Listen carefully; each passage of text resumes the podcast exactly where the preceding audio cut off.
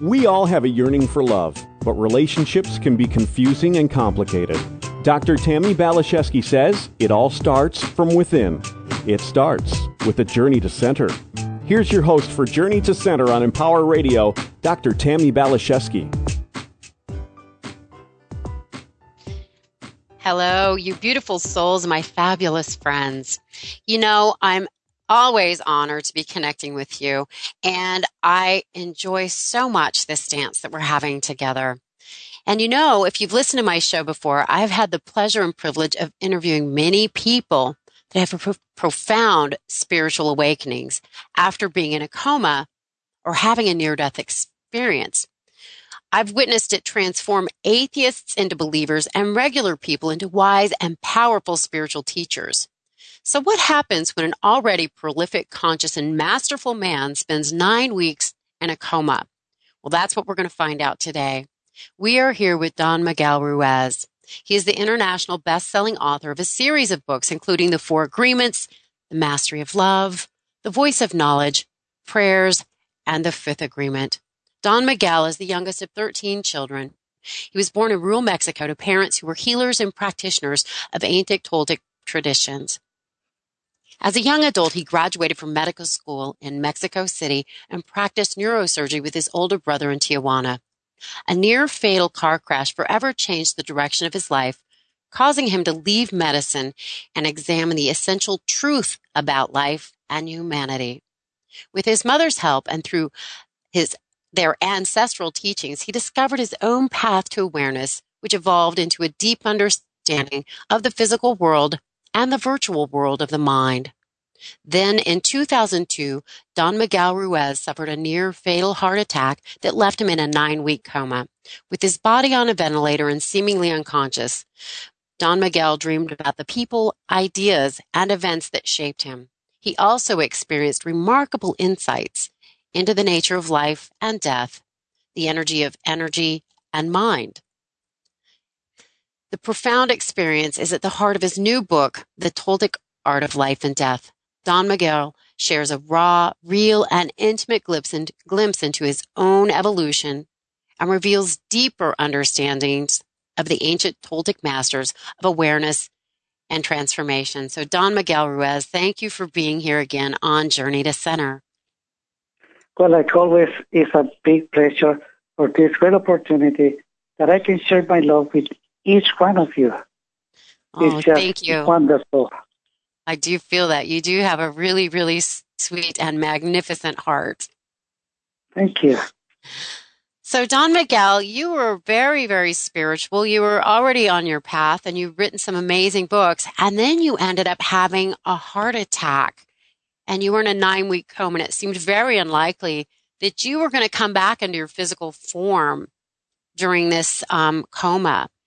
How was that experience from you? Often people would think somebody in a coma is unconscious, but from reading your book, The Toltec Art of Life and Death, that wasn't the case. Well, uh, I think it really is the case that I was unconscious because a dream can, can, can happen just in a few seconds, can happen in, in minutes, can happen before the, the, the body was completely coma, or can happen just before the brain awakes from the coma. But uh, like uh, we say a little before, uh, when you're dying, it's like the whole story of life is just in front of you. And this is exactly what happened just a little before I went into coma. I see the whole story of my life, knowing that it's just a story and knowing that it's irrelevant but I think that is so, so important to, to share this dream because I focus my attention in, in this, uh, in, in this, uh, moments, these events that change the direction of my life, which is the significant events, the encounters with the truth. Because like we said before, uh, the truth will uh, destroy those superstitions and every time that superstitions no longer exist, that the, uh, the power that you invest in the creation of the superstitions, it returns to you, the main character of the story. In, in, a, in a very short time, you are in complete control of your story. You become the real artist. And you know that is art, you know that is beautiful, and you know that is not real also. And that is making even even much better. Then when when when, you understand that, you also will understand that any secondary character of your story or any character in your story is just an extension of the main character, an extension of, let's say, let's say you, what identify you. But we may understand the creation of that main character in the moment when life is reflected in the neurons, which means in matter. Because as soon as you open your eyes, everything goes directly to you once again, which is the main character. Even that now you know that it's not exactly real. But when you understand what I just said, yes. that everyone that you know, they're not real, but an extension of you, but it's a copy of what really exists, which means that the whole story is based in reality. Because it's true that you have your, your parents, your beloved, your children, your friends, that events are happening outside, outside of you. But as soon as uh, when all those images goes into your mind, being reflected by the brain, now they all of them they are extension of the one who's perceiving it. That in this case will be the main character. Then in this story, my mother is really Miguel. Lala, which is uh, uh, the whole belief system, is also Miguel Ruiz. Every ancestor is Miguel Ruiz. It's like a, uh, the story of whoever is reading the book, they may understand that the parents that they believe they know, there's only images that it, that only exist in their mind, but they're based in the real parents that they have, and they only know what they believe about their parents because they really don't know their parents, and vice versa. Your parents only know about them what they believe about them. Then we really don't know each other. And that's why it's so interesting to see how the attention help us to communicate mind to mind, story to story. And this is how we communicate with the with the entire humanity, but also this is how we interact with ourselves because we can focus the attention in all our own beliefs. Like when the brain is sleeping, all, all those memories live in that dream, but is not perceiving the outside light. But the attention is focused in those memories. And with the, with uh, the reason we make it logical. It is uh, when the brain is awake, that we perceive everything around us happening in this moment, and that we interact. But if at a certain point we don't put attention in anything, we start daydreaming. And in that daydreaming, we have all those memories. And our imagination is so powerful. We imagine things that doesn't exist, but only in our mind, only in our virtual reality. We can have millions of ideas. And when we are aware, if we focus the attention, we can make those ideas become real. We can manifest and create what an entire society like the one we're living. Mm-hmm. You say we. Is, is, uh, yes, go ahead. No, this is a quote from your book that I think goes along with what you're saying a little bit. We can all externalize our biggest demons and we can scare ourselves with images of devils or ghouls, or we can look inward and listen to the voice of knowledge that lives and speaks to us on a constant basis. And it is an act of self love to pay attention to what we think and to modify that internal conversation. Well, this is just, just wonderful. And you know, what is uh, interesting is that whoever reads the book, when they understand that story and they start thinking about their own story, they can see that the conflict is the same, uh, the challenges are the same, and yes, the main, the characters will be different, perhaps language will be different, religion will be different, but it's so similar. Seven billion humans we have this very similar kind of mind. And of course, uh, in, in some people will be, will be more dramatic for because whatever events are happening outside of them. Because it's not the same, let's see, to, to live and grow up in the United States that where hardly there's anything happening, that uh, be in a place that is in constant war, where there's uh, uh, violence all the time, etc., etc. Then, you know, the variation is so beautiful. You know, in my imagination, I can see like a, a field full of flowers, all kind of flowers, mm-hmm. everything different, but all just colors, aromas, etc. When when you see from let's see from the outside the all the stories of humanity, they're just like all those flowers. Mm-hmm. Uh, this is it's, just uh, the landscape is extremely beautiful. But of course, it, when you're in the individual, you focus your attention in your own trauma. You focus your attention in the conflict that, that you're facing every single day. And you're facing the superstitions, and you see yourself defending those superstitions. You see your, yourself trying to impose your beliefs to other people, trying to control other people. And you can see defending from people to try to control you. Mm-hmm. You, you can you can see the, the interaction of entire humanity. But when you have that awareness, you understand why all of that, and you no longer believe it. Then you get your inner peace when you don't no longer have that conflict inside of you. Yes. And you respect your own creation. And then you can really enjoy the rest. Even that you know that perhaps you cannot change them, but you can share your experience.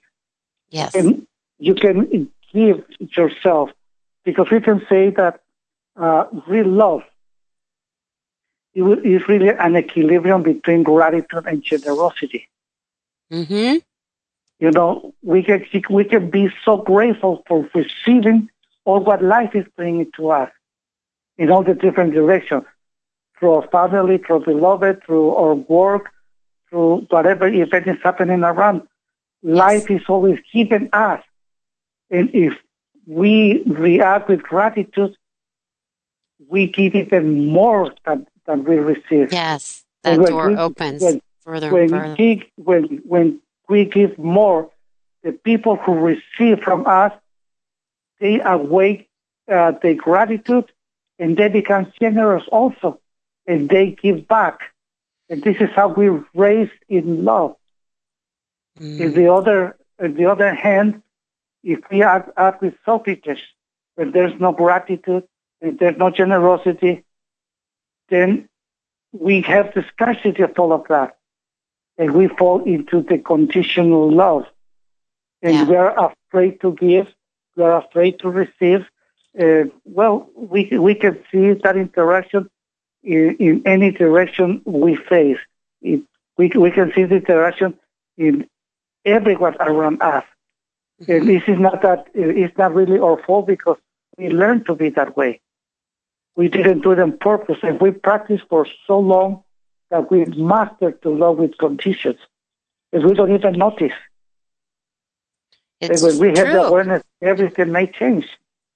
It's true. And something you write about towards the end of your book, Don Miguel, that I love, that really I think distills this down to the very basic notion. Are you a fly or a bee? oh, Can you talk about that? I thought that really just distilled it down so clearly. Are you a fly or are you a bee? Well, this is about the interaction that we have with everybody else, mm-hmm. knowing that that uh, we interact with conditional love, and and we try to impose our will and defend it from others to impose our will. Then it's, it's a, a metaphor that I used with my apprentices. And I asked them, okay, are you a fly or you're a bee? If you're a fly, the fly look for garbage. And of course, look for honey also. But a bee, a bee doesn't go for, for, for garbage, just go for honey. Then if you're a, if you're a fly, you're looking for both, but you really go for, for the garbage. On the other hand, you can act like honey, or you can uh, act as poo or, or dirt. Then if you act as a honey, you will attract bees and flies. But if you act as poo, you only will attract the flies, not the not the not the bees. Not the bees. Uh-huh. So something else Then- you say, what do you feed yourself? Are you good to your human? Most people take better care of their dogs or their animals than they do themselves. What do you think? What do you feed yourself on? So that is so, I think, true and clear. And I used to be a fly. I did. I was a fly, but now I am a bee. I do take good care of my human and I do love other people. And I think I'm more discerning about who are the real bees. And I have so many good bees in my life. Oh, definitely. You know, on- once that you act like honey, you don't want flies in your life. You only want bees. Yeah. And I didn't, I, you know, I guess when I was a fly trying to be a bee, I couldn't be discerning about who was really sweet and who was just acting sweet. And I feel now that I, I can see much more clearly because I am in this place of self love and self respect. And so now I trust myself. And I think what you say is once you get to this place, the reward of life is fun. Yes, let's see, like when you are a fly, you're comfortable with the poo. And when you go into honey, you feel that you owe your life to that honey because you don't see yourself as a bee. hmm Until if you become a bee, now you deserve the honey. But if you're the fly, you feel that you don't deserve the honey, and then you feel jealousy, you feel possessive, you try to defend that honey because Mhm. you are a bee. But bee, the bee, you deserve the, the, the, the honey, of course, and you never will go to the pool. hmm And that's what will make a difference between the fly and the bee. The fly want to go for both. And when it's accepted by honey, they feel the guilt, the shame, but also feel the, the, the, the possessiveness, the jealousy, because maybe the, the honey don't want the, the fly. But this is because they consider themselves a fly. hmm And when you are the bee, you definitely you don't go for the poo. Yeah. No You poo for me. for exactly. Now you're a fly. And if you are, if you behave like a honey, you attract both, both. And if you attract, attract, uh, attract a, a, a fly, just be aware that the fly will try to, to, to change into poo. And not to see you as a honey. Yeah, I like honey better. I like flowers and honey and beauty. And, and uh, people say, why do miracles follow you? How did you get Don Miguel Ruiz on your um, show? How come you always win the raffle? I said, because I'm a honeybee. exactly. That's it. That's the answer. It is. I just live love, and it life feels so much better from this perspective. Well, It's- you are love. I am, and I finally believe that, and I accept that, Yeah. and and I feel I'm living more um, unconditional love in my life because I am good to me. I like me. I know what I am, and it's God's child, and so are you, and so is everyone that we connect with every day. They just may not know it. Yes, and you you love yourself without conditions. You just That's love yourself just the way you are, and enjoy it. That's the, that's that's wonderful. Enjoy it. We're supposed to enjoy the journey, right? Yes, it's like uh, what I say also in the book: either you're happy or you're stupid. I choose happy. Exactly. and that's, so if you see yourself acting stupidly, as soon as you're aware, you change right away, and you laugh about yourself for what you just did. You don't judge yourself. No, I think I'm funny. I'm dorky. I'm quirky. I'm clumsy, but I think I'm cute too. I'm very cute. I'm well intentioned. Yes, definitely. No doubt about it. no, you got to have fun. You got to be able to laugh at yourself and enjoy it. Oh, definitely. You know, it is just great to be you. No, not anymore.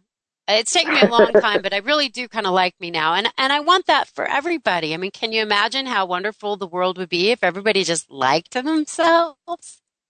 Well, everything will change. Everything will And change. And we are in that direction, but uh, it will take time. A lot of time, but Well, you're doing it and I'm doing it, so I feel it must be happening. well, it is happening. It is happening. It's happening. So, Don Miguel, I'm just really curious. How do you feel that you are different before and after your coma? Did you just go deeper into love? How would you explain or describe that? Well, what is different is my physical body. Huh? Uh, my story is uh, it, it's, on, it's only changing the in the reactions I have with the uh, with the events that are happening. But coming coming back in my physical body, I find out that my physical body is already very damaged. Then my uh, the capacity of my heart is only this. It was only the sixteen percent, which is uh, not enough blood for for the for the entire body, but enough blood only for the brain, for the heart, and for the lungs. That is the most important parts in the physical body. Which means that the rest of the body uh, was suffering. Uh, problems with digestion, with uh, pain in the muscles that change all the time, Mhm. um, some problems with the memory, etc. Uh, being tired all the time, but um, but that's that's the way it is, and, and it's fine. Then for me, for me, it, it was not really a big challenge because I adapt right away to the conditions of my physical body, and I Mhm. start helping uh, as soon as uh, as I could to relearn to use the physical body. I had to kind of relearn to speak again because I I come back without a voice, and uh, to to teach my body to coordinate because it was no coordination. I, I hardly can walk. I had to kind of relearn to walk. And Mm. it took like a, uh, a a few like a, maybe a couple of months that that my body can can handle itself. And but uh, it, it, it's about accepting just the way I am instead of judging or feel that uh, that uh, people have to to help me or whatever. No, people help me because they want to help me, not Right. because they have to. And, and it's, it's not a compromise that anybody has with me. No, of course I accept help at that time, and it really it was great. But they see my gratitude, and with my gratitude, they even give more. Yes. It was a pleasure for them to help me. There was I have even a, a big line of people that uh, that want to come to help me, and they start taking turns to to to stay with me until I was okay. Yeah. Well, you do have such a Uh-huh. sweet and gracious heart. I can imagine that you did have a lot of people. I would want to help you. I want to do whatever I can for you. you and I'm so glad you Oh, came back. I mean, I don't think planet Earth was done with you. We needed a little more Don. Miguel, a little more of your wisdom, a little more of your love. I think the world needs you. So I'm so glad you're still here. Well, thank you. And as soon as I came back and I speak with my doctors, my doctor Uh-huh. told me, uh, well, first that my heart capacity is very reduced, and that perhaps I can live more, maybe uh, maybe one year. He didn't think that I would su- survive more than one year, and and uh, he told me that I have to change the way I live my life, of course Mhm. that I have to stay in a sofa, reading books, watching TV, occasionally go out for dinner or something. That I that I have to change the way of life. Of course, I didn't say anything to him, but as soon as I was at home, I, when I talked to my children, I told them there is no way that I will be at home waiting for death.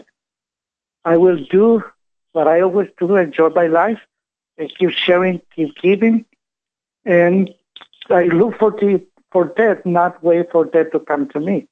Mhm. And and everything I was putting my whole will. And very soon I was teaching again. I started traveling again. I started having pyramids again.